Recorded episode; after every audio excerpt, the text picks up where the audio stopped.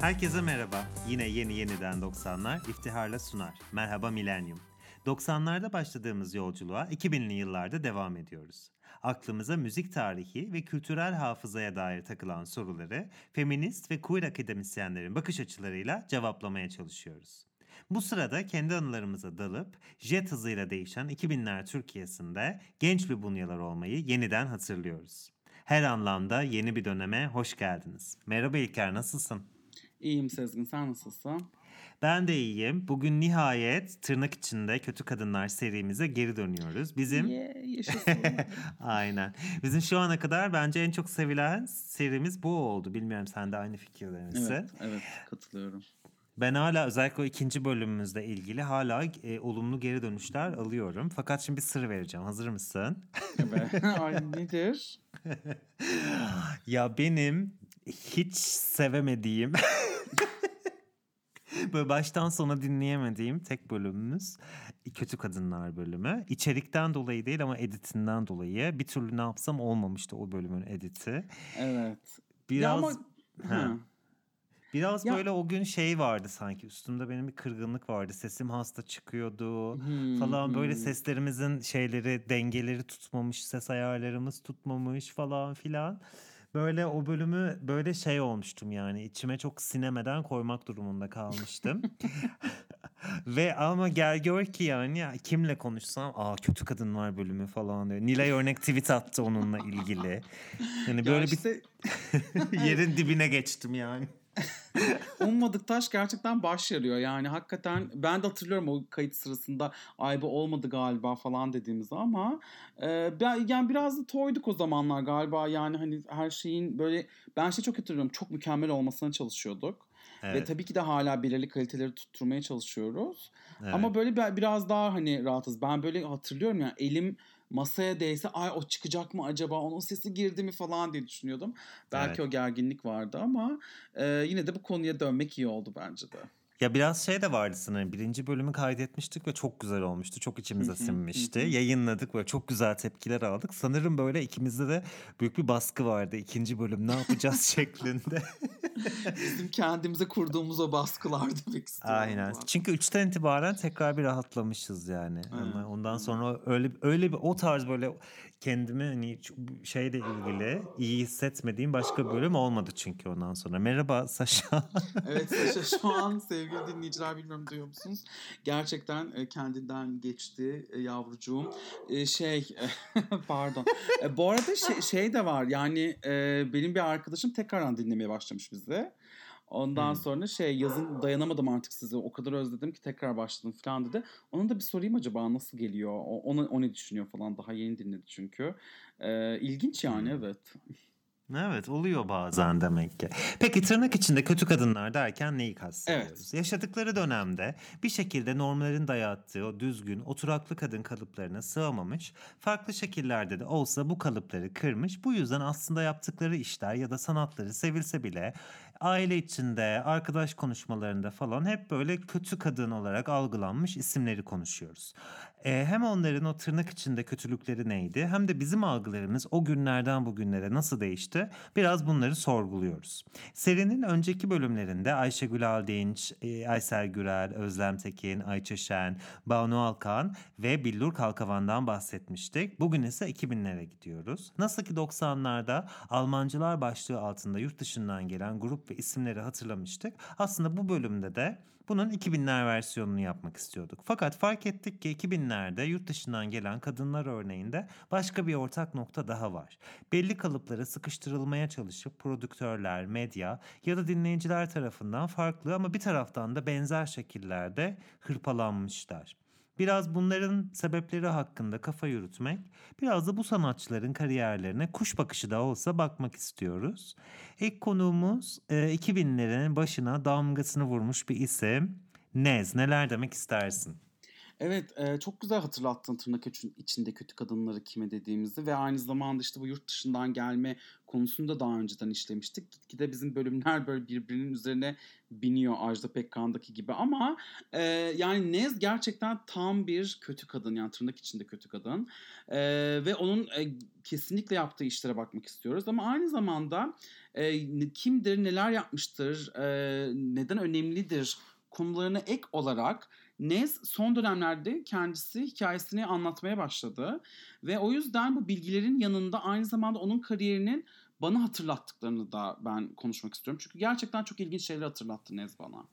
Evet, kesinlikle çok, eee, katılıyorum. Nez zaten şu a şu ara bence kariyerinin adeta ikinci baharını yaşıyor. Evet. Özellikle LGBTİ camiada, LGBTİ artı camiada çok seviliyor ki bunun da haklı sebeplerine birazdan değiniriz kesinlikle. Ben kendisini ve kariyerini oldum olası hep merakla ve ilgiyle takip etmişimdir. Ama sanırım son dönemde onu kitlelerle buluşturan olay, eee, Şokopop'un kendisi hakkında hazırladığı 3 bölümlük belgesel oldu. Orada birçok kişi müzik piyasasında ne tür haksızlıkların ve çirkin rekabetlerin olabileceğine dair biraz daha fikir sahibi oldu ve, eee, ben eminim orada anlatılanlardan daha da fazlası var. Eee, ama ben o belgeselleri izledikten sonra Erol Köse'nin hâlâ nasıl iptal edilmediğine şaşırıyorum açıkçası. Yani bu da bizi iptal kültürüyle ilgili, eee, ilgili bölümde konuştuğumuz soruya tekrar geri götürüyor. Kimler gerçekten iptal ediliyor? Yani iptal edildi lafını bu kadar sık kullanıyoruz ama iptal ediliyor mu gerçekten de herkes? Yakın zamanda başka bir örneği Mehmet Ali Erbil'le ilgili de yaşandı biliyorsun. Bir taciz, eee, vakasıyla ilgili kayıtlar ve ekran görüntüleri ortaya çıkmasına rağmen hemen arkasında bir televizyon programına başladı. Twitter'da da bununla ilgili çok fazla ben eleştiri tweet'i gördüm. Neyse ama biz konumuz Nez'e geri dönelim.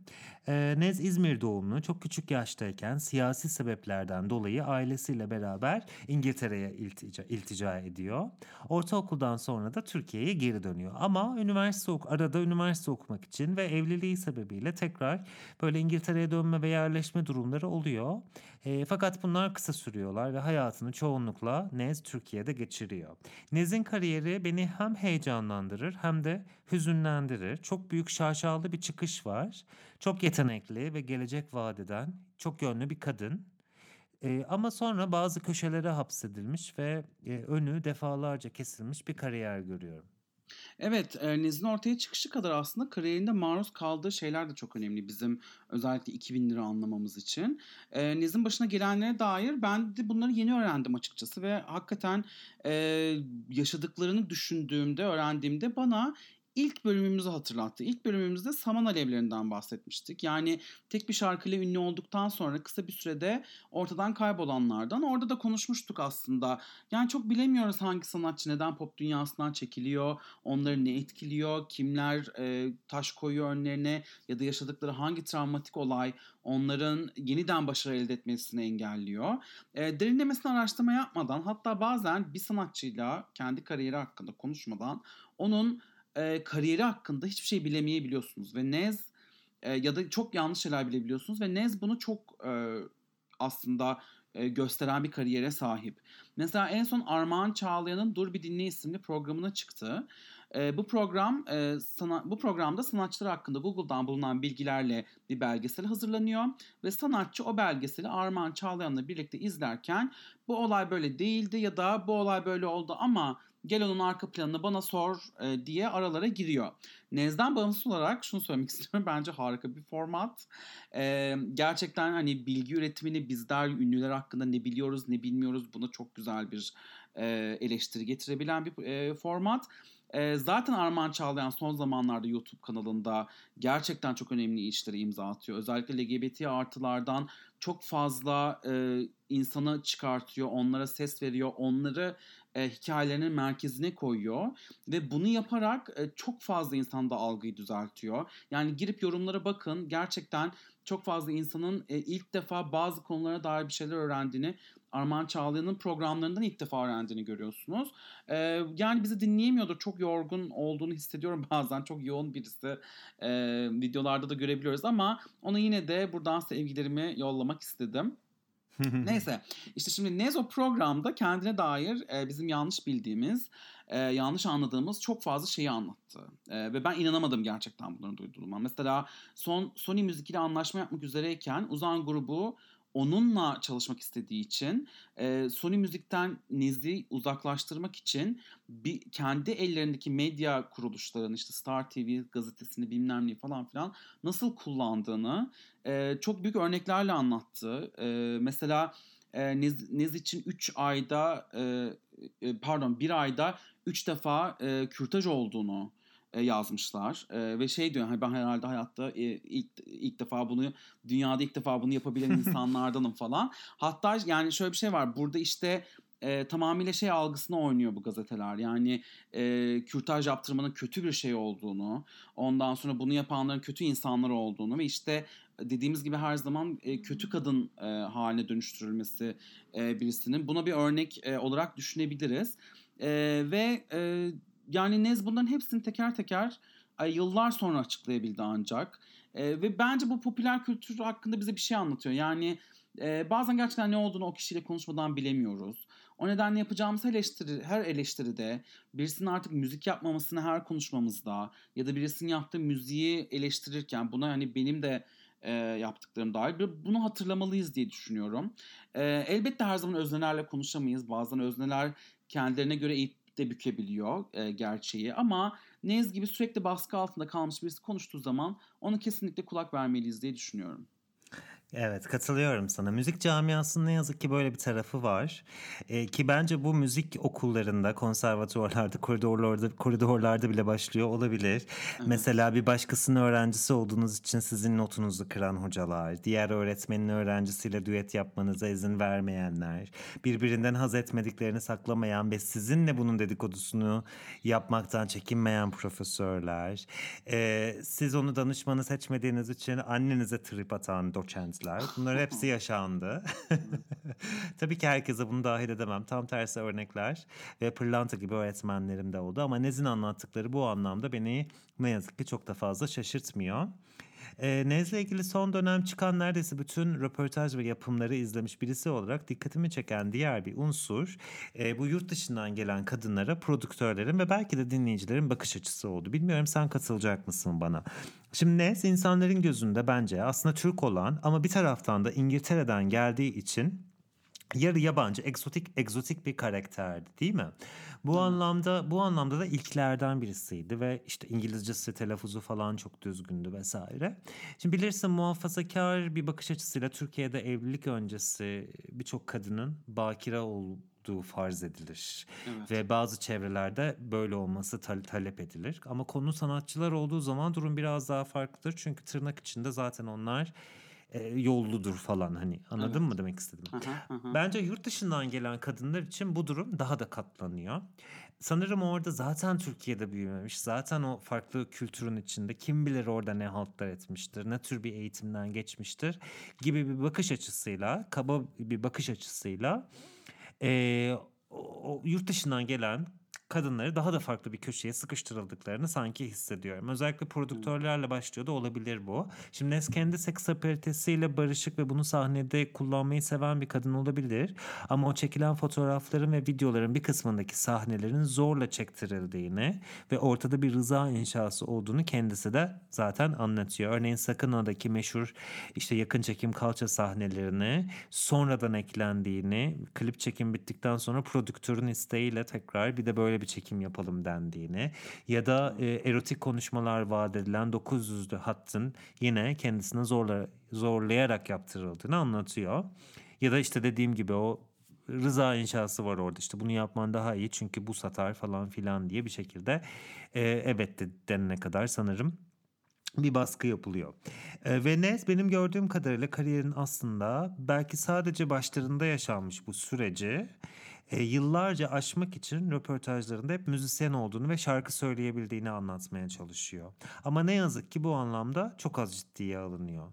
Ve e, Nez'in bir dönem halk müziği sanatçısı Davut Güloğlu ile ilişkisi ve onunla e, bir yerde halay çekmiş olmasının Erol Köse tarafından ben onu uluslararası sanatçı yapacaktım. O halay çekerek kariyerini bitirdi olarak yorulmaması da bu bağlamda okunursa bence daha mantıklı olacaktır. Yani Erol Köse Evet. orada demek istiyor ki sen yurt dışından gelen egzotik meyveydin.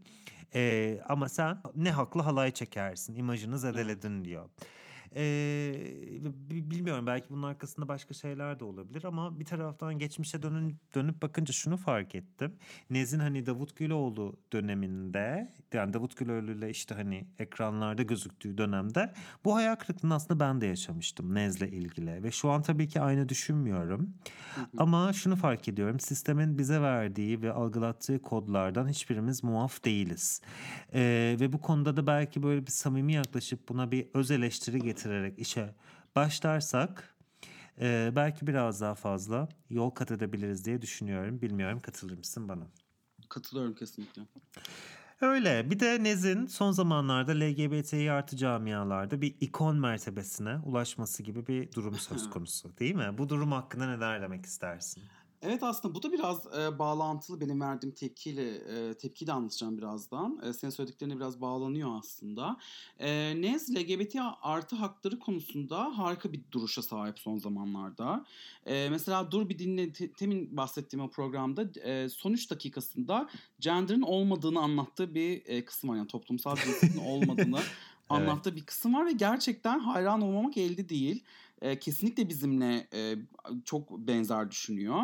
Ve e, çok inanılmaz şaşırdım. Sonra e, şaşırmamı bir durdum ve dedim ki ben bunu bir ara yani irdeleyeyim. Ben neden şaşırıyorum? Yani e, bu da aslında benim öğrenilmiş bir yanlışımla alakalı bir şey. Çünkü Nez işte belirli bir şekilde müzik yaptığı için, belirli şekilde dans ettiği için sanki o e, toplumsal cinsiyet e, aydınlanmasını yaşayamazmış gibi ya da bu tip şeyleri e, söylediği zaman çok şaşırmamız gerektiği gibi yanlış bir algıya sahibim.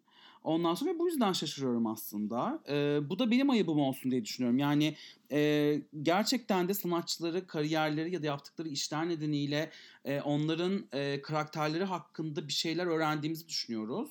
Sonra onlar başka bir şey yaptıklarında aa çok şaşırdım diyoruz filan. Burada e, yani e, Nez gerçekten de bu konuda da e, bana çok şey öğretti. Yani bir sanatçının yaptığı müzikle alakası olmayabilir. Çok önemli noktalarda durduğu, e, çok önemli konularda durduğu nokta. E, bu yüzden e, bunu da e, söylemek istedim. Yine her şeyimizi yerle bir ettiniz. Helal olsun. Çok yükselmiş durumdayım şu an. Nez for the president diyorum ya da felsefe profesörlüğü. Ay kesinlikle çok fazla felsefe profesöründen daha iyi toplumsal cinsiyet bildiğini biliyoruz. O yüzden e, Ay dur ben buna kadar cancel atacaksın bizi. Toptan cancellanacağız. ay evet. Buraları ben editte şey yapayım bari dur. ya e, sanırım ben katılıyorum sana çünkü e, Nez'in gender e, o yani gender teoriyle ilgili söylediklerini ben de dinledim o programda ve gerçekten çok böyle içeriden gelen laflar. Şimdi birçok sanatçı son zamanlarda LGBT artı ile ilgili destek vermeye başladı. İşte e, onur haftasında olsun falan da filan da mesajlar atanlar vesaire oluyor. Şimdi hepsi her zaman bu doğru ter yani bizim için doğru olan terminolojileri bence kullanmıyorlar ve artık biz böyle biraz tolere ediyoruz. Görmemezlikten geliyoruz sanırım. Ama Nez'de bir şey var yani çok içeriden bir yerden konuşuyor. Çok içeriden bakış açısıyla konuşuyor. Bu da bizi tabii ki şaşırtıyor sanırım yani. Ee, çünkü ana akımda böyle çok fazla sanatçı olmadığı Evet. için şaşırtıyor. Yoksa Nez'in kimliğiyle ilgili şaşırtmıyor bence. E, tam nokta atışlarında bulunuyor. Mesela Gizon'a verdiği bir röportajda saçını kestirdiği için kendisine eleştirenlere saçını kısacık kestirmiş bu arada son dönemde. Bunu bu e, sebepten kendisini eleştirenlere şöyle bir cevap vermiş. Ben kadın değilim, erkek değilim, ben insanım. Ya da röportajın başka bir yerinde bir dönem aseksüel olup olmadığını sorguladığını anlatıyor. Yani bunların hepsi çok queer cevaplar bence. Dediğim gibi ana akımda çok fazla sanatçının böyle şeyler söylemeye cesaret cesareti olmadığını düşünüyorum. Bırakın hani kendileriyle ilgili beyanlarını bu şekilde anlatmaları. Başkalarının hakkında bile konuşurken genelde daha popülist bir yerde duruyorlar. İnsanların çok yadırgamayacağı cevapları tercih ediyorlar. Hani biraz daha işte herkese saygı duyalım ya da hani kalıyor cevaplar. Evet. Nez bu anlamda daha bir hani gerçekten yardırıyor diyebiliriz. Kesinlikle. O yüzden e, Nez'in bundan sonra yapacaklarını, söyleyeceklerini sabırsızlıkla bekliyoruz. E, bunu buradan söylemiş olalım. Şimdi e, peki Nez'in 2000'lerdeki kariyeri hakkında da yine de neler söyleyebiliriz? Ya şöyle az önce dedim ya hani Nes hep e, röportajda benim gördüğüm kadarıyla yıllar içinde hep okuduğum gördüğüm röportajlarında hep bir şekilde bir kendine şarkı söyleyen insan olarak bir anlatma derdi var. Ben o yüzden onu kendi istediği şekilde müziğiyle de biraz almak istiyorum. Hep sanki Nez'in sadece birkaç tane şarkısı varmış gibi e, bir algı var ama aslında bir sürü şarkısı ve albümü var. E, 2002 evet. yılında Nez albüm var. İçinde işte Sakına'nın her Şey Boş'un ve Turkish Delight gibi şarkıların olduğu albüm. 2006'ın sonra araya bir boş boşluk giriyor. Boşluk girmesinin sebebini Arman Çağlayan'ın programında anlatıyor. Ee, işte prodüktörünün onu engellemesi, albüm yapmak için oyalaması ama bir türlü bir şeyleri çıkartmasına izin vermemesi vesaire. 2006 yılında nihayet firmasını değiştiriyor ve %100 Nez isminde, isminde bir albüm çıkartıyor. İşte içinde cover şarkılar da var. Mesela Sweet Dreams ve Fame gibi. Burada da bu, bu şarkıların da hani o yaşadıklarını biraz e, ne diyeyim referans gösterdiğini söylüyor. Herhalde o ünün ünlü olmanın bedelleriyle ilgili diyelim. 2011 yılında Nez Zaman diye bir EP çıkartıyor. 2014'te Nez and Retro Turka diye Retro Turka isimli bir grupla beraber bir albüm yapıyor. İçinde mesela Amy Winehouse You Know I'm No Good cover'ı var. Ain't No Sunshine var. Knocking on Heaven's Door var. E, hepsi de güzel coverlar. Güzel bir şekilde altından kalkmış bence.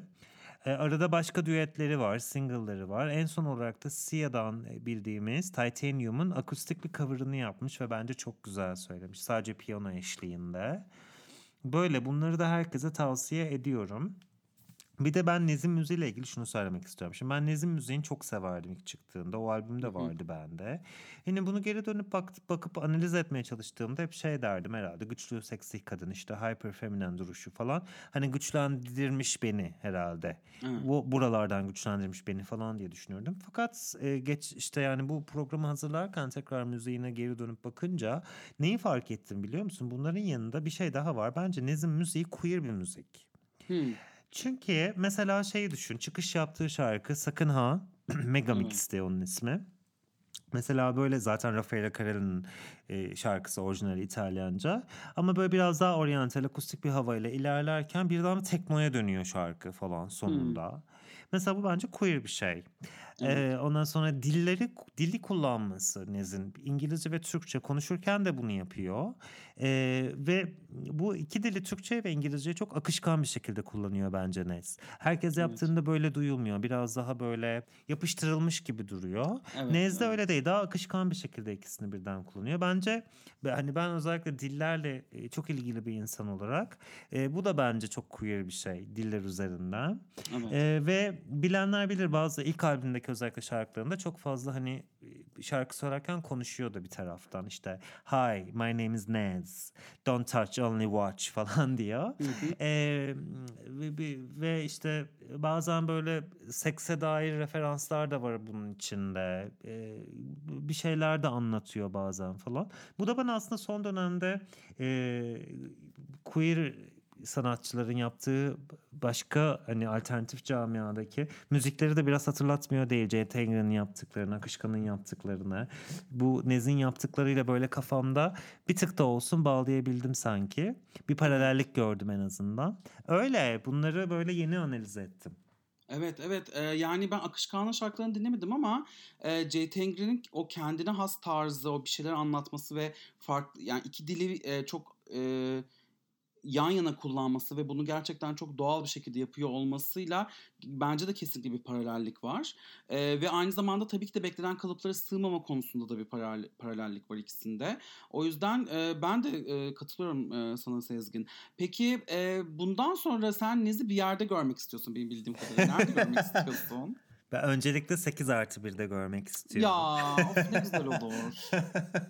o evet güzel olur yani dinliyorsa bize. ya da yani evet e, e, Nez'de bağlantısı olan sevgili dinleyiciler bakın evet. e, sevgili Cem'in yaptığı gibi yani hani siz de e, çekinmeyin e, bize yazın e, ben Nez'i tanıyorum bizim komşumuz olur falan gibi Aynen, bir şeyler varsa mutlaka haber verin. Aynen. Ama eğer 8 artı 1'e gelmem diyorsa e, bir Eurovision'da görmek isterdim. ya evet. e, bunu hep o zamanlarda düşünürdüm.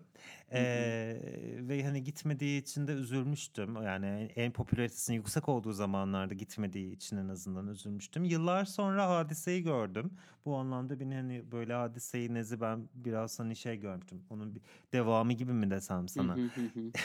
ya da yeni hani onun yeni yüzü gibi diyeyim.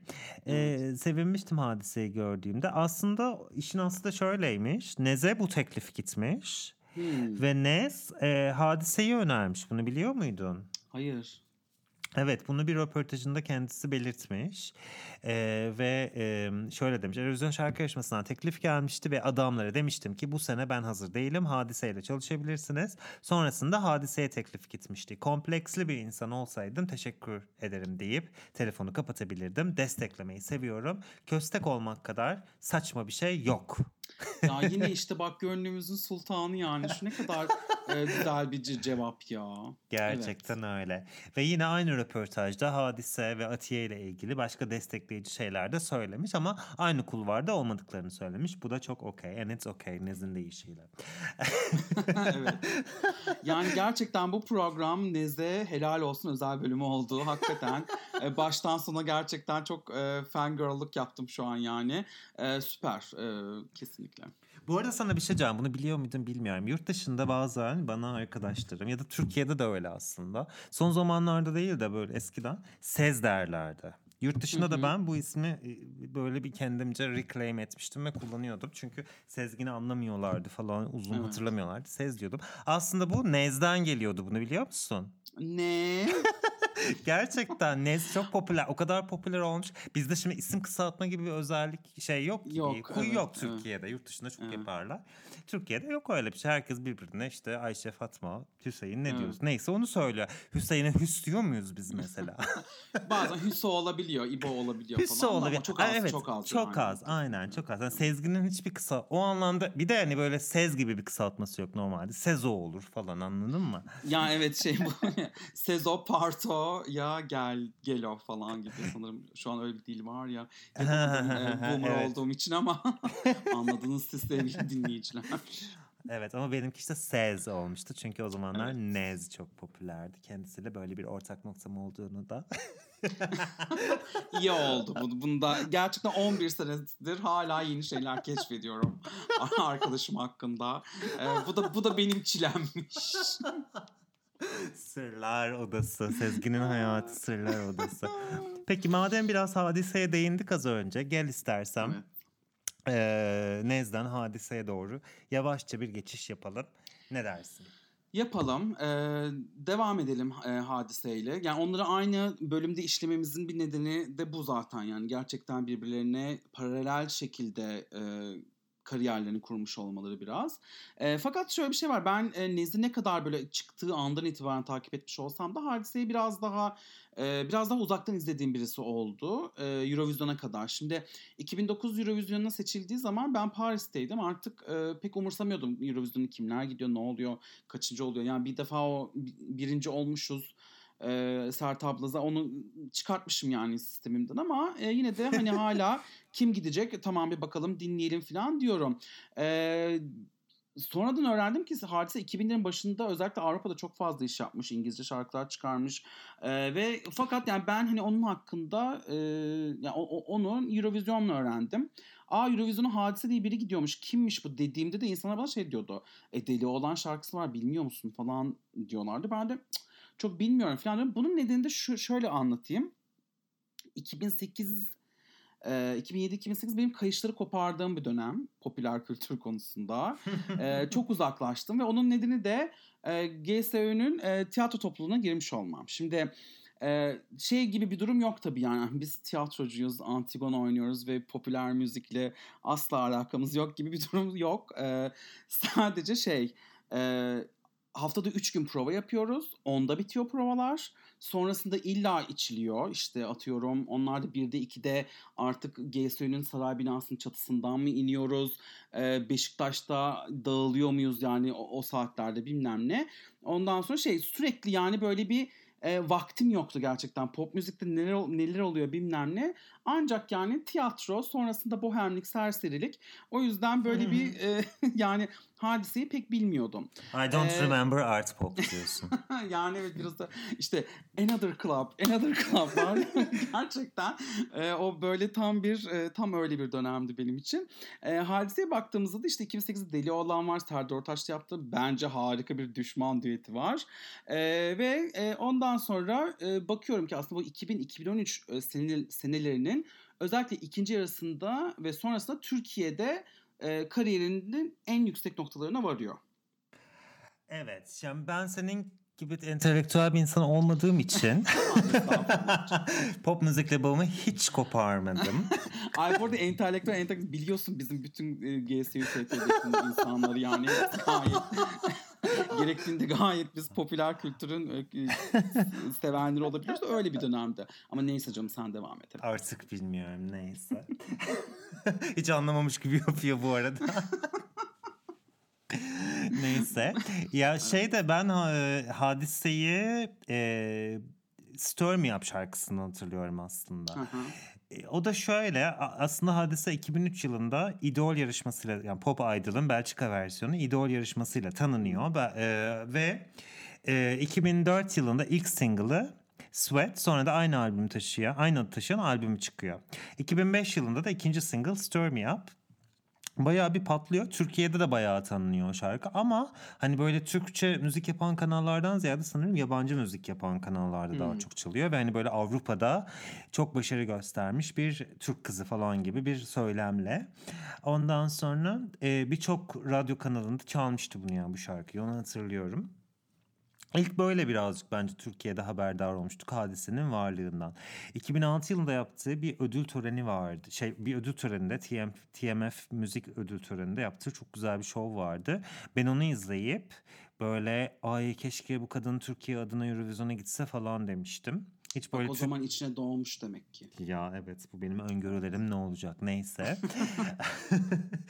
Eee Türkiye'de e, de birazcık işte bu şarkıyla falan ses getirmeye başladıktan sonra yavaşça Türkçe şarkı yavaştan Türkçe şarkılar da yapmaya başlıyor. 2008 yılında ikinci albümü Hadise'nin çoğunu aslında İngilizce şarkıları olmasına rağmen içinde iki tane Türkçe şarkı da var. Bir tanesi A Good Kiss şarkısının Türkçe yapılmış versiyonu Deli olan senin de az önce bahsettiğin ki sözlerini Sezen Aksu yazmış.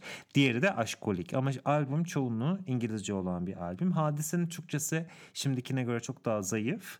O zamanlar katıldığı programlara falan şöyle baktığınızda görüyoruz. E, 2009 yılında da Eurovision teklifi geliyor. Ve dün tek tekle e, Eurovision'a gittikten sonra bence yavaş yavaş o egzotik meyve olmaktan çıkıp bizim komşu kızı hadiseyi e, şeyine imaj olarak yani dönüyor. Sonrasında daha çok Türkçe şarkılar ve albümler yaparak televizyon programlarında sunuculuklar ve jürilikler yaparak da kariyerini gitgide Türkiye'de oturtmaya başlıyor. Beni burada şaşırtan şey aslında Türkiye'nin ne, şey hadisenin neden Türkiye pazarı üzerinden kariyerini kurmuş olduğudur açıkçası. Çünkü mesela Belçika'da hali hazırda tanınan birisiydi o. Ee, hani Belçika'da arkadaşlarım Malta bir hadise falan diye bilirlerdi onu e, sanki böyle orada kalsaydı oradan Avrupa'ya açılırdı falan filan gibi bir düşünürdüm eskiden. Onun yerine neden Türkiye'ye gelip Türkçe müzik yapmayı tercih etti? Çok daha kısıtlı bir pazarı tercih etti diye düşünürdüm. Ama tabii bilmiyorum. Belki Belçika pazarı daha da mı kısıtlı ya da vatan hasreti mi çok ağır bastı? Başka stratejik karar mı vardı? Aşık mı oldu? Hiçbir fikrim yok. Ee, ya da belki iki pazar birbirinden çünkü bir ara bir paralel götürmeye çalıştı ama zamanı sırf Türkiye'de kaldı. Belki de ikisini birden idare etmek çok zor olduğu için öyle birisine yönlenmiştir. Bilmiyorum ama öyle bir kariyeri oldu. Bir gün bize gelirse o da 8 artı 1'e sevgili Hadise. Kendisine bu soruyu sormak istiyorum. Artı bir sorusu olarak izin verirsen. Aa, pazar tabii ki de pazarlığını şimdiden yapalım. Biz yine tüm iyi kirli çamaşırlarımızı dinleyiciler önünde şey yapıyoruz. Buradan sözünü alırsam dönemeyeceğiz diye. Hadise son Hadise sonrasında bir, işte bir, bir sürü Türkçe albüm ve şarkı yaptı. Ee, bu fakat bu şarkılardan bir tanesinin e, Queer'ler için daha farklı bir konotasyonu da var. Nedir bu? Evet, Neredesin, Neredesin Aşkım şarkısından bahsediyoruz tabii ki de buradan anlayacağınız gibi sevgili dinleyiciler. Neredesin Aşkım, Buradayım Aşkım e, sloganı ilk olarak Cem Yılmaz'ın bir gösterisinde geçen bir şarkıydı, ay şakaydı. E, çiftlerin yoğun telefon kullanımını eleştiren bir şaka. Ondan sonra Cem Yılmaz da onu böyle işte e, herkes birbirine sürekli mesaj atıyor. Tabii o zamanlar eski zamanlar yani böyle çok fazla WhatsApp yok bir şey yok. Bu senin şey gibi. O zamanlar telefon yoktu, internet yoktu oldu ama e, onu eleştiriyor. Orada işte e, işte sevgililer sürekli birbirlerine mesaj atıyor. Neredesin aşkım? Buradayım aşkım e, falan diye böyle dalga geçiyor. Sonra 2013 onur yürüyüşünde e, Neredesin aşkım? Buradayım aşkım bir slogan olarak e, atıldı. Ee, sonra internette patladı özellikle LGBT artı hak mücadelesini sürdüren hesaplarda.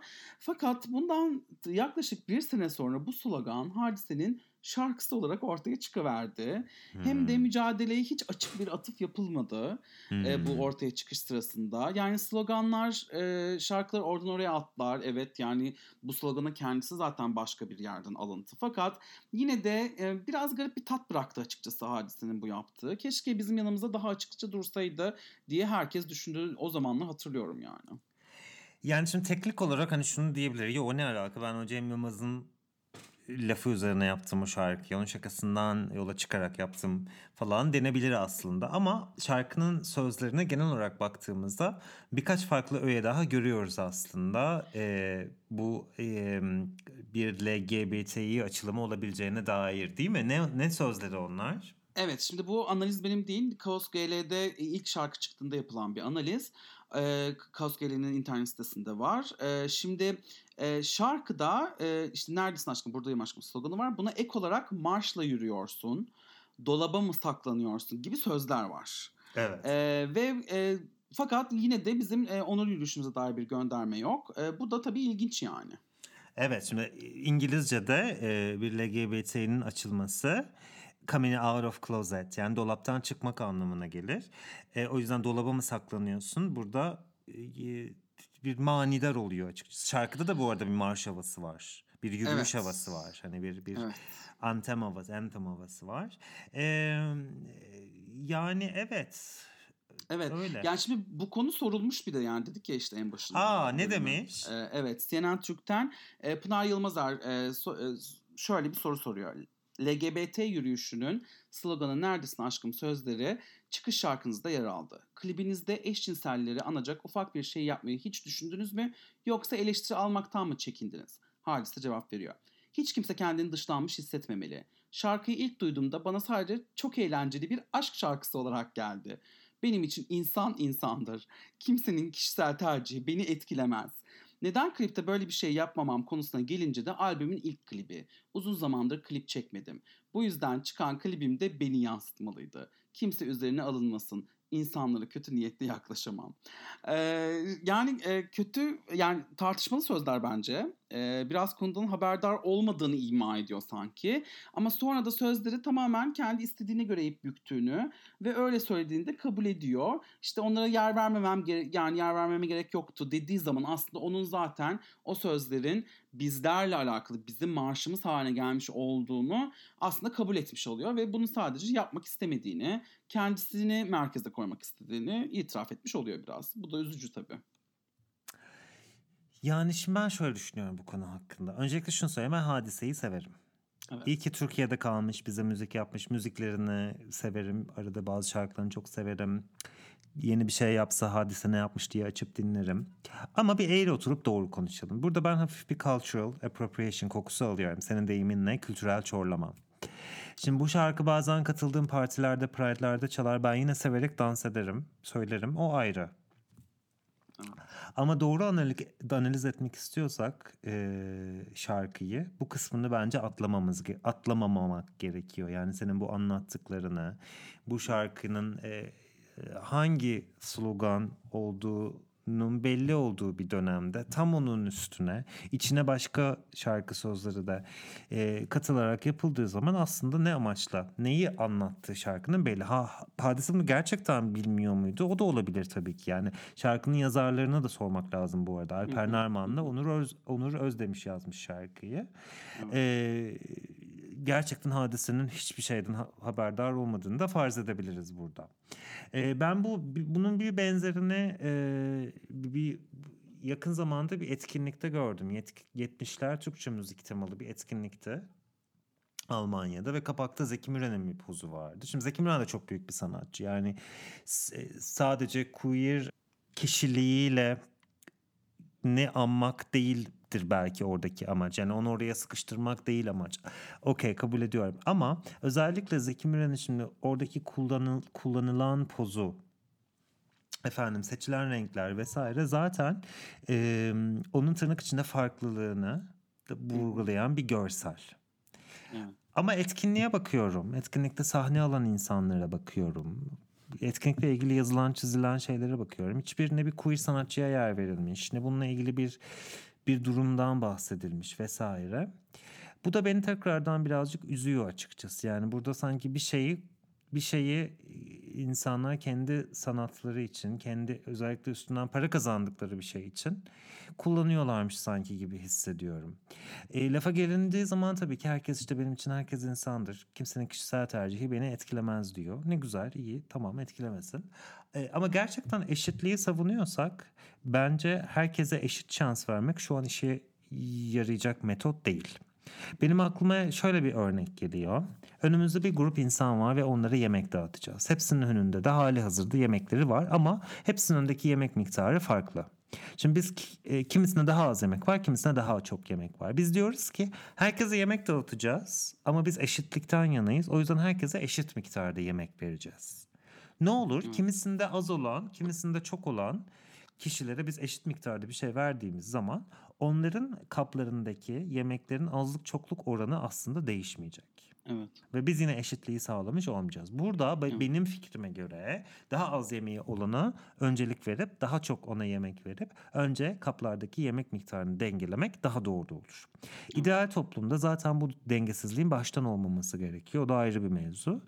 E, ama e, hani işte dediğim gibi bir dezavantajlı bir grubun kültürel öğelerini bu kadar göz göre göre sanat, sanat için kullanıyorsanız, üstüne para kazanıyorsanız en azından onlara olan borcunuzu bence onların görünürlüklerini artırarak da destekleyebilirsiniz diye düşünüyorum. Yani bunu yapmak zorundasınız diyemem hiç kimseye. Herkesin istediğini yapmaya hakkı var. Ee, ama bizim de herhalde burada bunu eleştirmeye sonrasında hakkımız var diye düşünüyorum. Öyle yani e, işte dediğim gibi hadise tabii bunu bir, gerçekten samimi bir şekilde hiç bilmiyor olabilir. Hı hı. Bir de şöyle bir boyutu da var. Belki açık açık bir şeyler yapmak istemiş, yapamamıştır, çekilmiştir. Şimdi Evet. e, siyasal bir iklim de var tabii ki ortada. Bir yerlerden e, engellenmekten, devam edememekten korkmuş olabilir.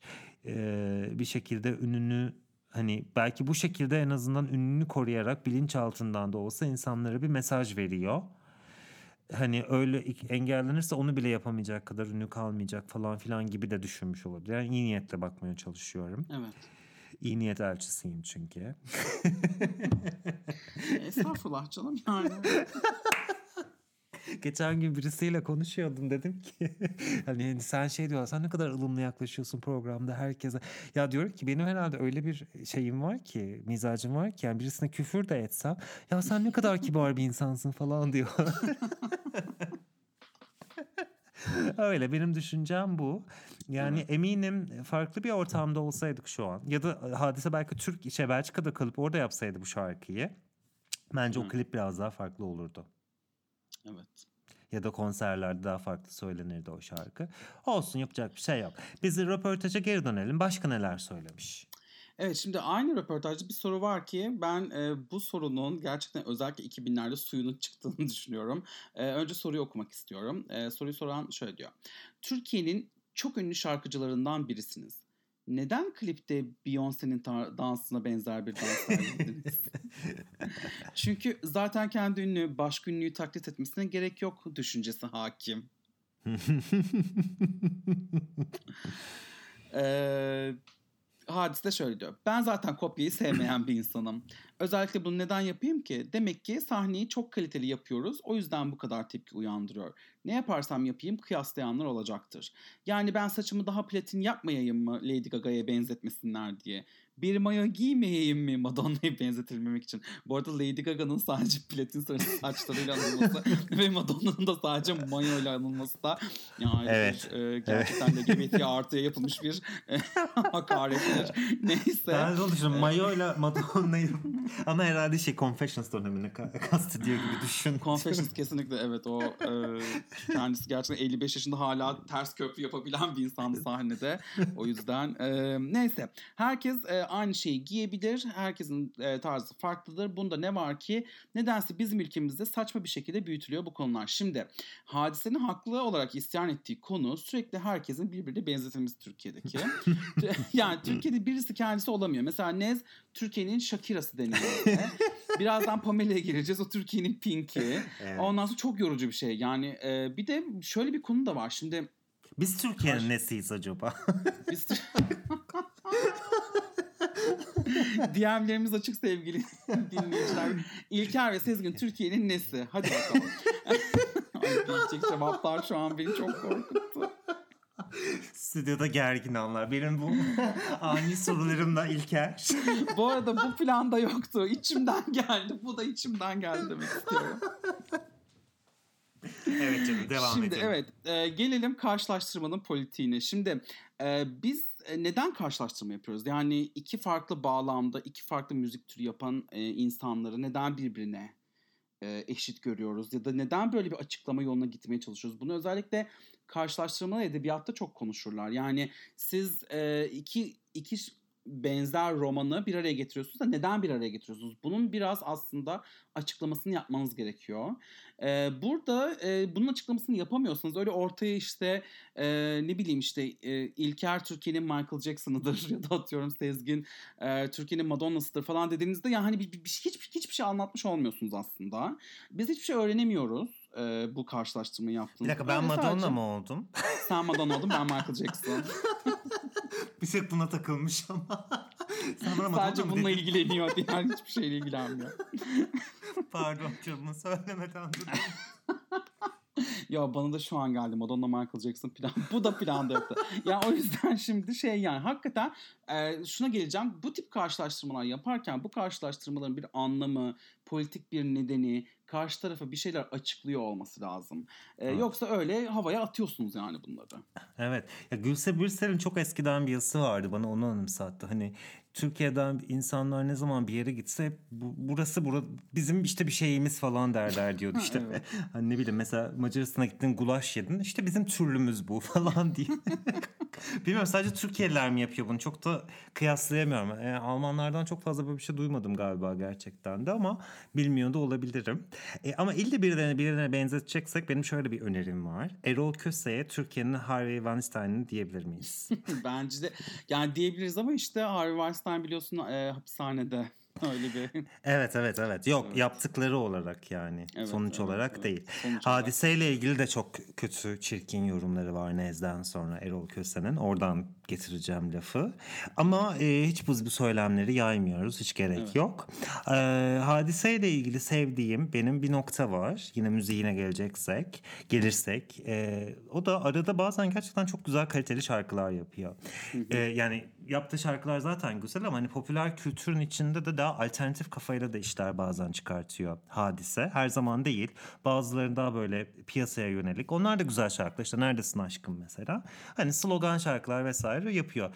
Bazen de şey sanırım bu e, o seste uzun süre jürilik yaptı ve hani e, oradan ünlülüğü bir şekilde devam etti. Ederken galiba o onu müzikte herhalde biraz daha özgür kıldı. E, daha çok ünlü olmak için daha böyle e, müziğinin içini boşaltmaya gerek duymadı belki de bilmiyorum. Mesela bir yaz günü ya da böyle Visal gibi şarkıları var. Bunlar biz bence bizim ana akımda duyduğumuz basit pop şarkıları olmaktan biraz daha fazla. Bir dönem Hadise Özlem Tekin'i çok sevdiğini belirtmişti. Özlem Tekin'in de Kargalar e, albümünün çıktığı zamandı ve böyle bir röportajda Özlem Tekin'le düet yapmak ister misiniz gibi bir soru sormuştu. O da onun, Özlem Tekin'e her şeyi yapmak isterim falan gibi bir şey söylemişti. Yani, yani öyle her şey ben şimdi böyle söyleyince daha farklı anlamlara çekilebilir ama açık olduğunu söylemişti yani genel olarak. Özlem Tekin de bu fikri çok beğenmişti ve Twitter'da kendisinin böyle bir düete hazır olacağını hatta kendisinin şarkı yapabileceğini falan filan söylemişti yani. Ama sonra bu düet yaşanmadı. Hmm. Özlem Tekin olur da bir gün müziğe geri dönerse ben bu ikisinden Hadise ve Özlem Tekin'in ikilisinden bir düet dinlemek isterim açıkçası. Mesela bu az önce bahsettiğim Visal şarkısı Özlem Tekin'e de dubstep deniyordu galiba. Bir böyle 2013-14 zamanı çok meşhur olmuş bir tür vardı dubstep diye. Uyar yani Özlem Tekin'in de böyle elektronik işleri falan filan var. Öyle canım. Peki Özlem Tekin demişken kulvar olarak ona biraz daha yakın ama yine yurt dışından gelmiş başka bir kötü kadınımıza mı değinsek? Evet, sıra geldi Pamela'ya. Pamela Evet. İngiliz bir babanın ve Türkiye'li bir annenin kızı. Kimileri babasının ABD'li olduğunu söylüyor. Ee, bu benim için hiç önemli değil. Ee, ama Ben de öyle sanıyordum bu arada. evet, e, şimdi ama Böyle yani bir algı var. göreceksiniz. Hı. Evet, Türkiye'li gazeteci için bu çok önemli bir şey. Ee, Hmm. Babasının nereli olduğunu. Neyse şimdi geleceğiz oraya. Pamela Almanya'da doğuyor. Sonra Türkiye'ye geliyor. Biz onu ilk defa ayrılamayız biz şarkısıyla tanıyoruz. Ee, ben e, Pamela ilk çıktığında ismi nedeniyle ergen oğlan çocukları arasında bir şaka unsuru olduğunu hatırlıyorum kendisinin. Ee, bunu şöyle Hmm. hatırlatalım. Pamela Anderson 90'ların ünlü dizisi Baywatch yani Türkçe adıyla Sahil Güvenlik dizisindeki rolüyle çok meşhur olmuştu. Orada vücudunu kullanışı, yaptırdığı estetikler ve eşiyle evlerinde çektikleri seks kasetinin internete düşmesi nedeniyle 90'lardaki ergen erkeklerin takıntılı olduğu bir seks sembolü haline geldi Pamela Anderson. Bu nedenle Pamela Spence yani bizim Pamela e, piyasaya çıktığında etrafımdaki oğlan çocuklarının kendisi hakkında korkunç şeyler söylediğini ve bunu tamamıyla Pamela Anderson'la alakalı bir şekilde yaptıklarını hatırlıyorum. Ya bu artık talihsizlik mi denir ne denir e, Pamela Spence için? Biraz böyle bir şey yaşanmıştı. Bu arada şöyle de bir şey var. Sanıyorum kodlardaki bug'lar nedeniyle Pamela'ya dair internet haberlerine girdiğinizde Türkçe Pamela Anderson'ın fotoğraflarını görüyorsunuz. Aa. Ee, bu da gerçekten bence Türkiye erkeklerinin karmaşık e, kafasını internet dehlizlerinde görebiliyoruz. Mesela bakın karşılaştırma. İnternetin bug'lı dehlizleri, e, Türkiye'li erkeklerin kafası. Bunlar Evet. mesela böyle bir, bir şeyler anlıyoruz iki tarafa dair Evet. de. Evet. Ee, böyle bir şeyle karşılaştım bu araştırmayı yaparken. Evet ama Türkiye'nin Pa- e, Pamela'sı değil aslında Pamela. Hayır yani Pamela Anderson'ın fotoğrafları çıkıyor. Ben Pamela Spence'e dair bir şeyler okuyorum. Ama Anladım, Pamela anladım. Anderson'ın fotoğrafları var. Gerçekten e, akılları ziyan. Evet evet. Yok yok orasını anladım ama şey şey, şey demek Evet. Tarz olarak da Pamela Anderson'la hiç alakası olmayan bir kadın aslında değil mi? Evet. Ne tarz evet. müzik yapıyor? Nedir? Neler yapmış? Ee, anlat. tarzı rock. Ee, Hmm. Teoman'ın vokalistliğini yapmış zaten öncesinde. Ee, ben işte ben Türkiye'nin Pink'i olacağım lafı edil, ettiği söyleniyor. Fakat ben bunu e, kaydını bulamadım. Fakat şunu, şunu da alakalı bir durum. Şimdi e, biz 90'lara bakarken Milliyet'in arşivi çalışıyordu. Milli- Milliyet'in arşivinden bakabiliyorduk. 2000'lere baktığımızda e, internet sitelerinin eski yayınlarına bakmamız gerekiyor. E, ve bunlar da silinmiş. Yani e, unutulma hakkı güzel bir hak tabii ki de. Fakat e, cidden ha, yani serverlarda yer kalmadığı için herhalde çok fazla hala aktif olan site eski yayınlarını internetten silmiş. E, en basitinden mesela kapandığı için e, radikal arşivi de yok. Onu da bulamıyorsunuz mesela. Ay. Ve düşünebiliyor musunuz? Yani 2000'li yılları yaşamış insanlar olarak e, radikalsiz bir 2000'ler tarihi nasıl yazılır? Hmm. Neler eksik kalır? E, yani e, gerçekten çok fena. E, yine de biraz interneti karıştırdım işte neler oluyor. No, no, yani Pamela'yı e, nasıl seviliyordu ya da sevilmiyorduya bakarken anladım ki insanlar Pamela'yı hiç sevmemiş. Yani. İngilizce olmasından mı dersiniz? İnsanların kafasındaki Türkiye'li profiline yerleşmiyor olmasından mı dersiniz? Ee, yani ben biraz böyle bir algı e, gördüm internette e, araştırma yaparken. Mesela Ebru Çapa ne yazmış bakalım. Ne yazmış?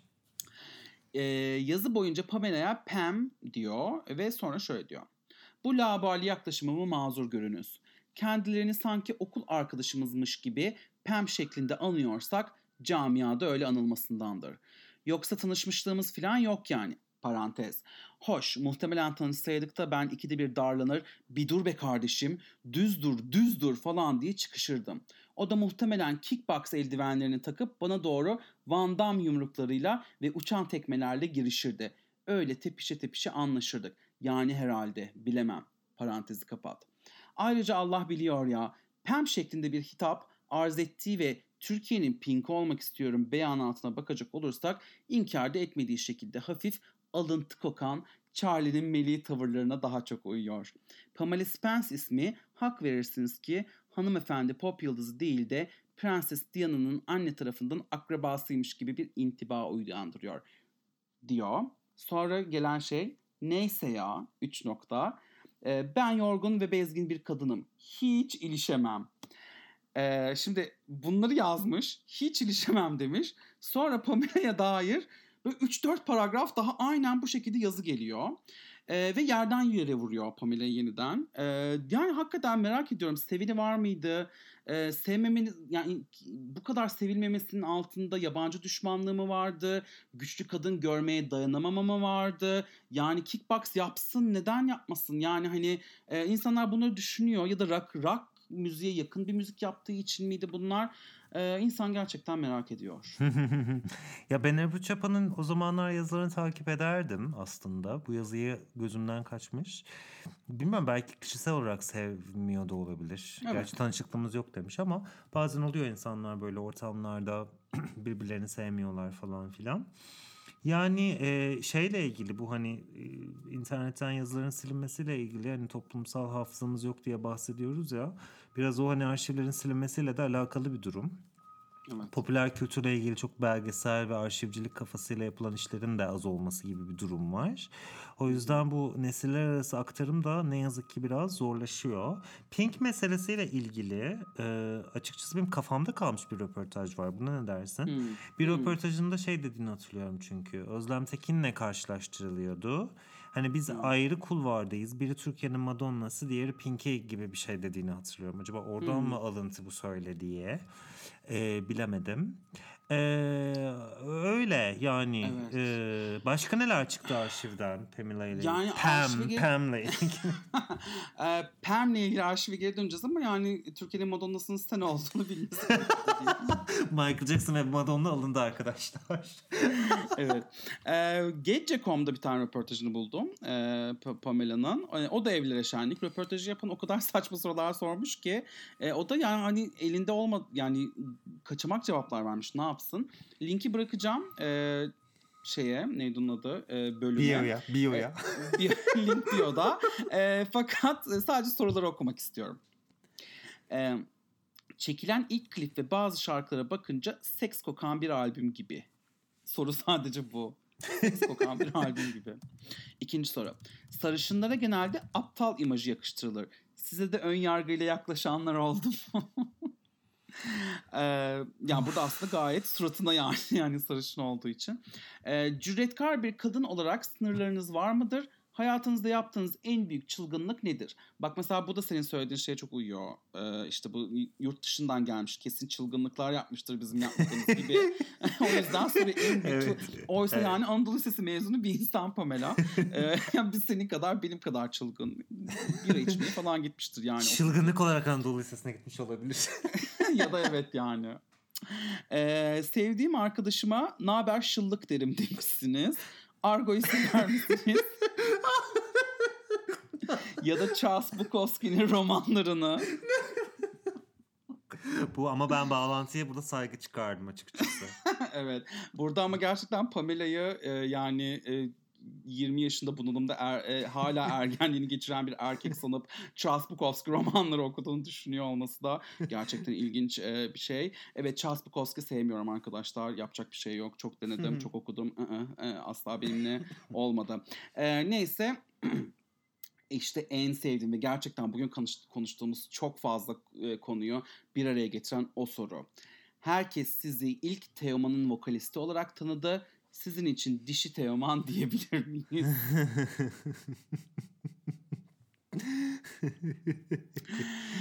Şimdi yani şu sorulara bakınca Pamela'dan iyi bir cevap almak istemediğini anlıyoruz gazetecinin. Ee, ben mesela gazeteci değilim ancak ara özellikle Velveli için çok fazla söyleşi yapıyorum. Özellikle Lubunya yazarlara merak ettiğim şeyleri soruyorum.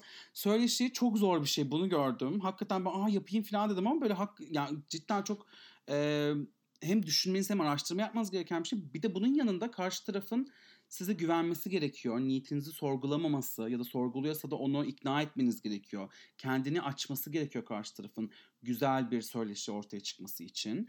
E, fakat bu sorulara bakınca ben gazetecinin derdinin karşı tarafın e, iyiliği olmadığını çok açık görüyorum açıkçası.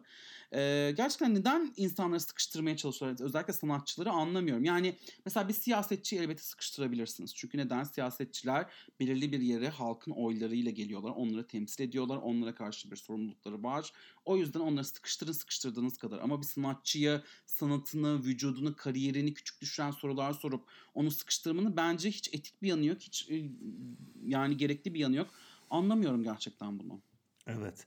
Yani e, ben aslında biraz anlıyorum, savunmuyorum ama ne yap yani sanırım orada şöyle bir döngü var. E, o sistemin kendisinde o gazeteler, medya bilmem ne manşetler yaratmak istedikleri için e, belki de paralarını o şekilde ancak alabildikleri için ya işlerinin devamlılığını o şekilde sağlayabilmek için onlar da bir yerden sonra herhalde o döngünün parçası olmak zorunda kalıyor olabilirler. Britney'in belgeselinde hatırlıyorsun bir paparazzi e, buna benzer bir açıklama yapmıştı. Hani Britney'in bir fotoğrafını getirmek şu kadar para veriyordu. Hani onun dışında başka işler yapıyordum bilmem ne. Hani onun 10 katı kadar kazanıyordum falan diye. Bu sefer gidip işte e, özel hayatında arabanın içinde fotoğrafını çekmeye çalışıyor. O parayı alabilmek için yani. E, burada biraz empati yapmaya çalışıyorum. Empati e, endorsement değildir diye güzel sevdiğim bir söz vardır. Onu da hatırlatayım yani. E, empati yapıyorum demek katılıyorum ya da tasdik ediyorum anlamına gelmiyor ama biraz daha sistemin kendisiyle ilgili bir sorun varmış gibi geliyor. Yani benzeri geçen haftalarda Sertab Erener'in bir röportajıyla yaşandı. Takip ettim bilmiyorum. Bir basın toplantısında gergin olduğuyla ilgili çok eleştirildi. Öykü Karayer'le Can Bonuma vardı yanında. İşte onları çekemiyor. Onlar da daha çok ilgi gördü falan gibi çekemezlikle falan suçlandı. Ama ben şöyle röportaja bakıyorum. Mesela onu rahatsız eden ben Joe'nun rahatsız edildiğini düşündüğüm bir soru sorulmuş kendisine. O da hani artık bunu bunu geçelim demiş mesela. Hani kim bilir belki öncesinde de neler soruldu ya da nasıl bir tavırla yaklaşıldı ki o zaten o gerilme aşamasına geldi diye düşünmedim değil. Böyle durumlar oluyor maalesef bazen. Bir de şimdi biz Pamela'yı aslında az önce rockçı diye andık. Gerçekten bir rock şey ekolünden geliyor doğru ama e, bir taraftan da albümlerine bakarsak ben rock'tan çok biraz daha böyle elektronik, alternatif pop sularında yüzdüğünü görüyorum Pamela'nın. İlk albüm mesela bunun çok iyi bir örneği. Bu arada ilk albümünden önce bilmiyorum bunu biliyor muydun? Bir tane Teoman düeti var. Aa. Evet, Gönül Çelen albümünde Zampara'nın Ölümü şarkısının ikinci bölümü var. Teoman'ın. Orada başında bir kadın e, söyler şarkının başını. İşte o Pamela. Aa, o Ya. bak. Aynen. Ben bunu listeye ekleyeyim. Bu arada bizim listemiz yine yeni yeniden 90'lar podcast müzikleri. Spotify'da. Artık bu ekleyeceğim şarkıları ben listenin başına ekliyorum. Sonunda artık bence kimse bulamıyor. o yüzden listenin başına bakarsanız ilk, başındaki şarkılar yani eğer bölümü şey taze çıktığı an dinliyorsanız ki taze çıkar çıkmaz dinlemek için bir sebep daha. Reklamlar bitti. Sonradan geliyorsanız artık o şarkılar atlara düşmüş olacaklar ama şu an hemen çıkar çıkmaz dinliyorsanız en yukarıda koyacağım o şarkıyı da. 2003 yılında Eğer Dinlersen albümü geliyor. Evet bu ilk albümde de akılda en çok kalan şarkı Ayrılamayız Biz.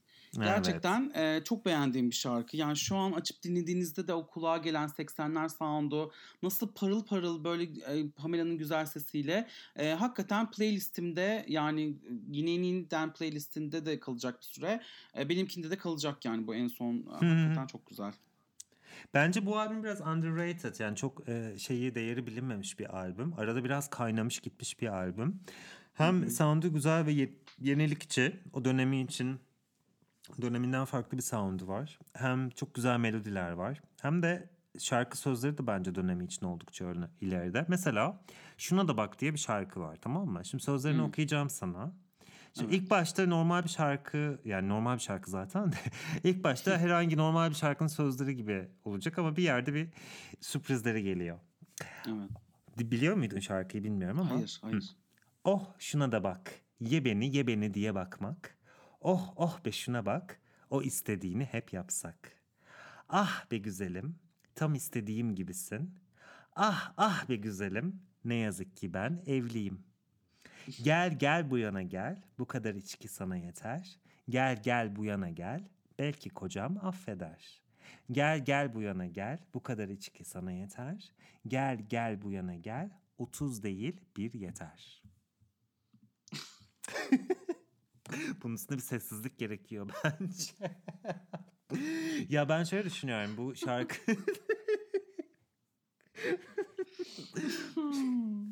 bu şarkının sözleri neden ünlü dönemi içinde ileride olduğunu düşünüyorum. Ya bu dönem içinde bence şu an için bile öyle. Ee, şimdi mesela bir erkeğin ağzından böyle çapkınlıklar, zartlar, zurtlar falan duyduğumuz zaman çok yadırganmaz. Ama bir Evet. kadının hiç böyle içindeki hele bir de evli bir kadının kocası dışında bir erkeğe duyduğu cinsel arzuyu bu kadar açıkça anlatan başka bir pop şarkısı var mı ben bilmiyorum. Dediğim gibi yani erkekler ağzıyla yazılmış belki var ama kadın ağzıyla yazılmış ben hiç bilmiyorum. Ve bu albümde bunun gibi başka bir sürü sözler var açıkçası. O yüzden az önceki soruyu hani e, seks kokulu albüm, seks, kok- seks kokan albüm falan diye onların kafasının yanmasının sebebini de anlıyorum. Ama neyse yani ikinci albümü zaten Pamela şarkılarında ya benim ilk üç albümüne daha çok hakimim Pamela'nın. Hep Böyle modern şehir kadınının hikayesini okuyorum hep onun şarkılarında. E, cinsellik var, kadın erkek ilişkileri falan filan var. Ama e, evet şehir e, rehberi albümü. Ne gelelim ikinci albüm. Evet, e, bu ikinci albüm ilkinden daha çok patladı ve Hem de ya nasıl? patlaya e, hem de yani bu pat şar- bütün albümü patlatan şarkı da tabii ki de İstanbul. E, bunu daha önceden konuşmuştuk zaten İstanbul şarkısını. E, yani benim için en önemli anı bu İstanbul şarkısının. Ben ilk İstanbul'a taşındığım sene çıkmış olması. E, hakikaten böyle çok severek dinliyordum o yüzden böyle CD'sini almıştım. E, ve ne yazık ki Spotify'da bulamadım böyle e, bu albümü. Yıkıldım yani. En azından ABD'den ulaşamıyorum. Burada da E, yok. YouTube Ha, e, YouTube'dan açıp dinliyorum arada ve o albümde e, hatırlarsınız e, Fırtınaları da yeniden söylemişti Ebru Gündeş'in. Ay, çok severim. Ee, inanılmaz bir cover yani hakikaten e, bir, ben o rockçı günlerime geri döndüm. Ee, o, o fırtınalarda çünkü böyle bir e, coştuğu yer var falan. Ee, bir de e, Aşk Sevgiden Beter diye efsane bir şarkısı var. O da çok Ve-. Evet klibinde de ünlü insanlar oynuyordu hatırlıyor musun bilmiyorum. Özlem Tekin var, Evet, evet. Güven Kıraç var, diğer müzisyen arkadaşları var falan. Ee, ondan sonra şey yani böyle e, sanatçıların e, yani bu rolleri oynaması gerçekten güzel oluyor böyle. Ben o kliplerde başka sanatçıları görmeyi e, gerçekten çok seviyorum ve e, yani daha sonra da başka e, albümler yaptı Pamela ama ya dizilerde de oynadı. Ama bu 2004'teki şehir rehberi gerçekten e, hem hit yaratmasıyla hem de genel sound'uyla çok e, ayrı bir yerdedir benim için. Evet şehir rehberinin CD'si bu arada bende de vardı. Yani e, çok güzel bir albümdü. Bir sürü şarkı. yani bütün şarkılar çok güzeldi. Baştan sona güzel bir albümdü. Albümün girişinde çıkışında bir sohbet var. Bir, bir daha doğrusu böyle bir introsu outrosu var. Falan böyle bir hikaye anlatıyor baştan sona. E, ve o sıralamayla dinlediğin zaman o hikayeyi takip edebiliyorsun bence. Tam bunu hazırlarken Spotify'ın artık albümleri dinlerken shuffle modunu kapattığını gördüm. Artık şarkıları karışık sırayla albüm dinlerken dinleyemiyorsun. Buna da biraz e, şeyin Adele'in son albümü, yani Adele'in kendisi herhalde sebep olmuş. Kendisinin Evet. talebiymiş. Evet. Adele bak diyorum yani. Gerçekten koskoca streaming platformlarını falan değiştirdi.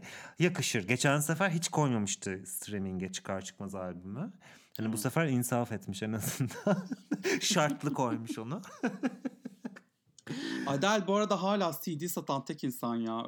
Öyle, garip bir Ciddisin, özelliği var yani. Evet. evet. İnanılmaz, inanılmaz. Evet ya Adele gerçekten de. Neyse em, böyle güzel bir karar olmuş. Pamela da e, bu albümüyle bence ger- gerçekten çok güzel bir başarı yakalamıştı. Aynı dönemde bir de bir müzikalde oynuyordu. Mucizeler komedisiydi. Evet. Bu müzikal de çok tutmuştu. Şener Şen, Özlem Tekin, Meltem Cumbul, Güven Kıraç, Mirkelam gibi e, büyük bir ekip vardı oyuncular. Senin zaten az önce bahsettiğin klibi bu müzikal esnasında çektiği için o müzikalden oyuncular da o klipte yer almışlardı. Bana sorarsan Pamela Şehir Rehberi albümünün ekmeğini daha çok yiyebilirdi. Klip çekilse meşhur olacak bir sürü şarkı vardı. Çok güçlü olmak lazım. İşte e, bir tek aşk için, mavi cinayet. Bunların hepsi böyle Evet. patlardı bence. Ama ne yazık ki sadece iki kliple kaldı. İstanbul ve Aşk Sevgiden Beter. Sonra fazla da vakit geçmeden Cehennet albümü geldi. E, o albümü de ben severim ama acaba o albüm biraz böyle plak şirketi baskısıyla falan aceleyle mi yaptı diye düşünmedim de değil. E, o bir şehir rehberinin kültürüne ulaşmış bir albüm değil bence. Mesela çıkış şarkısı yine İstanbul temalı bir şarkı. İstanbul'dan gitmek lazım. Ee, Evet. O kadar güçlü bir şarkı değil ilk diğer İstanbul şarkısıyla kıyasladığımız zaman. Hani mesela bu şarkıyla neden çıktı? Ee, yani işte şehir rehberindeki herhangi bir şarkı daha çok patlardı bence İstanbul'dan Evet. gitmek lazım da şarkısına ziyade. Ama Cehennet albümünü ben genel olarak severim. Onda da böyle vokal aranjmanları çok güzeldir. Arkada böyle çok sesli, sürekli çok sesli şeyler, koro gibi vokaller vardır. O çok güzeldir. Öyle demek ki içinden de öyle gelmiş o dönem. Ne diyelim ya da öyle gelişmiş şartlar. Yapacak bir şey yok. Başka neler söylemek istersin? Ha. Evet işte yani hakikaten aynı nehirde iki defa yıkanamıyorsun. iki defa İstanbul şarkısı patlatamıyorsun yani. Ama e, dediğimiz gibi Pamela Ee, yani lütfen. e, ama kim bilir neler oldu. Nasıl bir baskı altında hissetti kendini. Tabii o da var. Ankara E, bu- şarkısı da vardı o albümde. Onu da çok severdim ben. Ankara ile ilgili bir şarkısı vardı. Hmm. onu, onunla çıksaydı bence diye düşünmedim. Evet evet. İzmir şarkısı da bekliyoruz diyerek e, İzmirliliğimi şey yapayım. Bu arada çok alakasız biliyorum ama ben e, Pamela'nın Vildan Atasever'e aşırı benzediğini düşünüyorum. Bilmiyorum. Aa. Ya, yani sen düşünüyor musun sevgili dinleyiciler siz de düşünüyor musunuz ama hep böyle bir algım var. Hakikaten Pamela'yı gördüğümde aklıma Vildan Atasever, Vildan Atasever'i gördüğümde aklıma Pamela geliyor.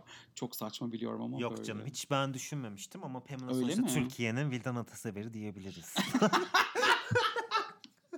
Müzik dünyasının Vildan Atasever'i Pamela. ha, ya da öyle aynen. yani neyse böyle bizim üç tane bugün bahsetmek istediğimiz tırnak içinde kötü kadınlar bunlardı.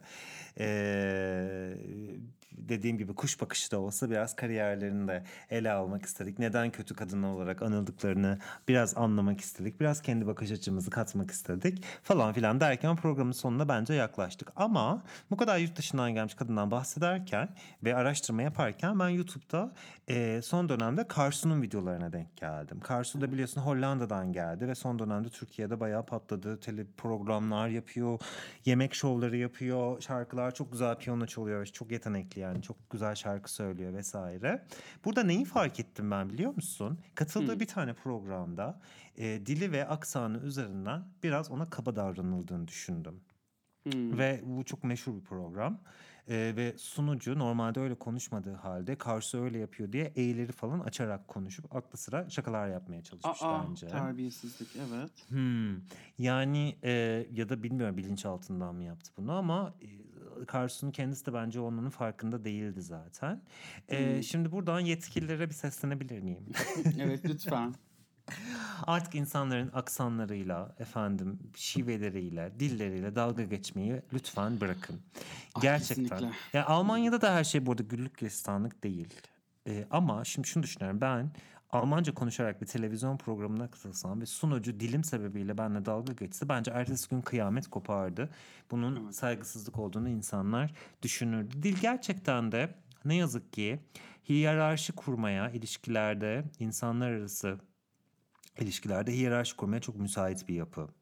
Karşınızdaki insan sizinle yabancı dilde konuşuyorsa ona o yüzden anlayışlı olun. Ki evet yani karşı Türkiye kökenli birisi olmasına rağmen o dille büyümediği için Türkçe onun için bence yabancı dil gibi bir şey. Büyük ihtimalle Türkçe düşünen birisi değil. Belki son dönemde Türkiye'ye gidip geldikçe daha fazla.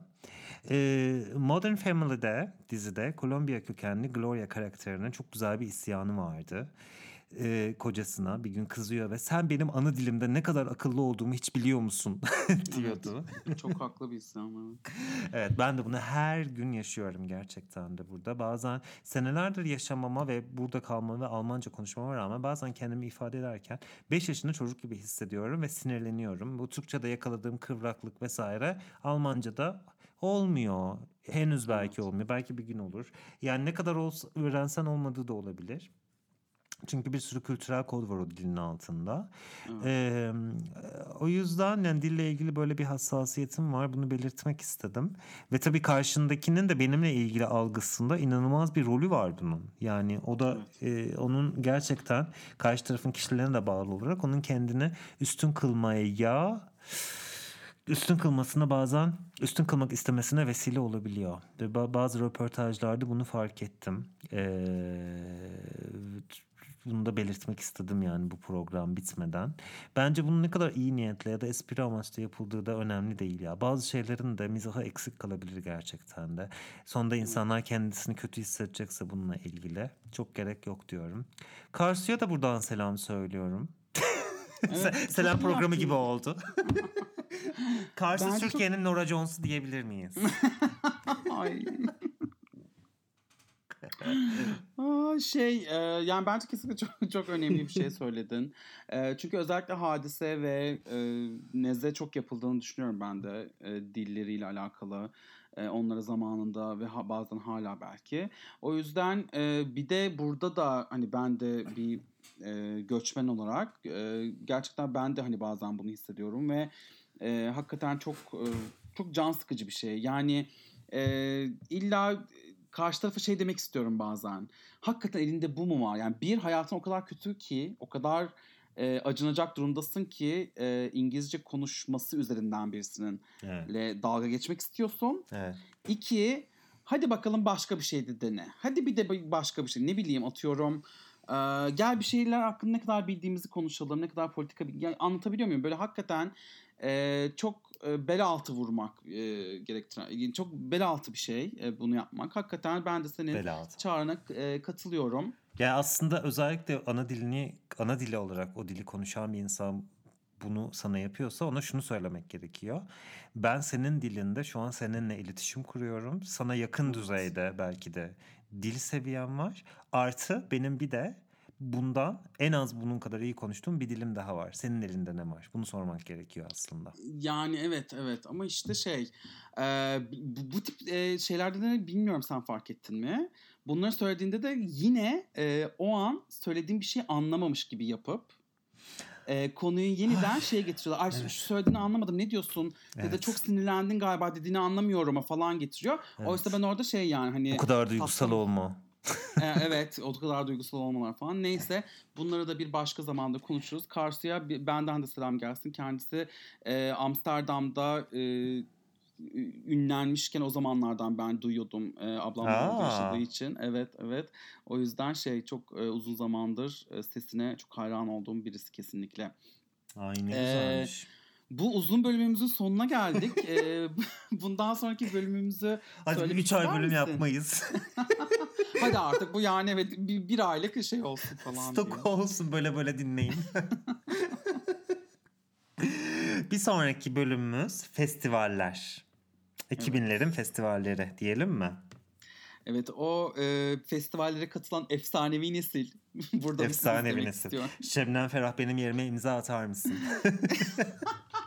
Hepsi gelecek bölümde. E, ay, bu arada şey de var. E, festival aşıkları. Onu da neyse. Trailerını verelim. o zaman e, bizi bu zaman yani buraya kadar dinlediğiniz için çok teşekkür ediyoruz. E, gelecek bölüm festivallerde görüşürüz diyoruz. Görüşmek üzere, hoşçakalın.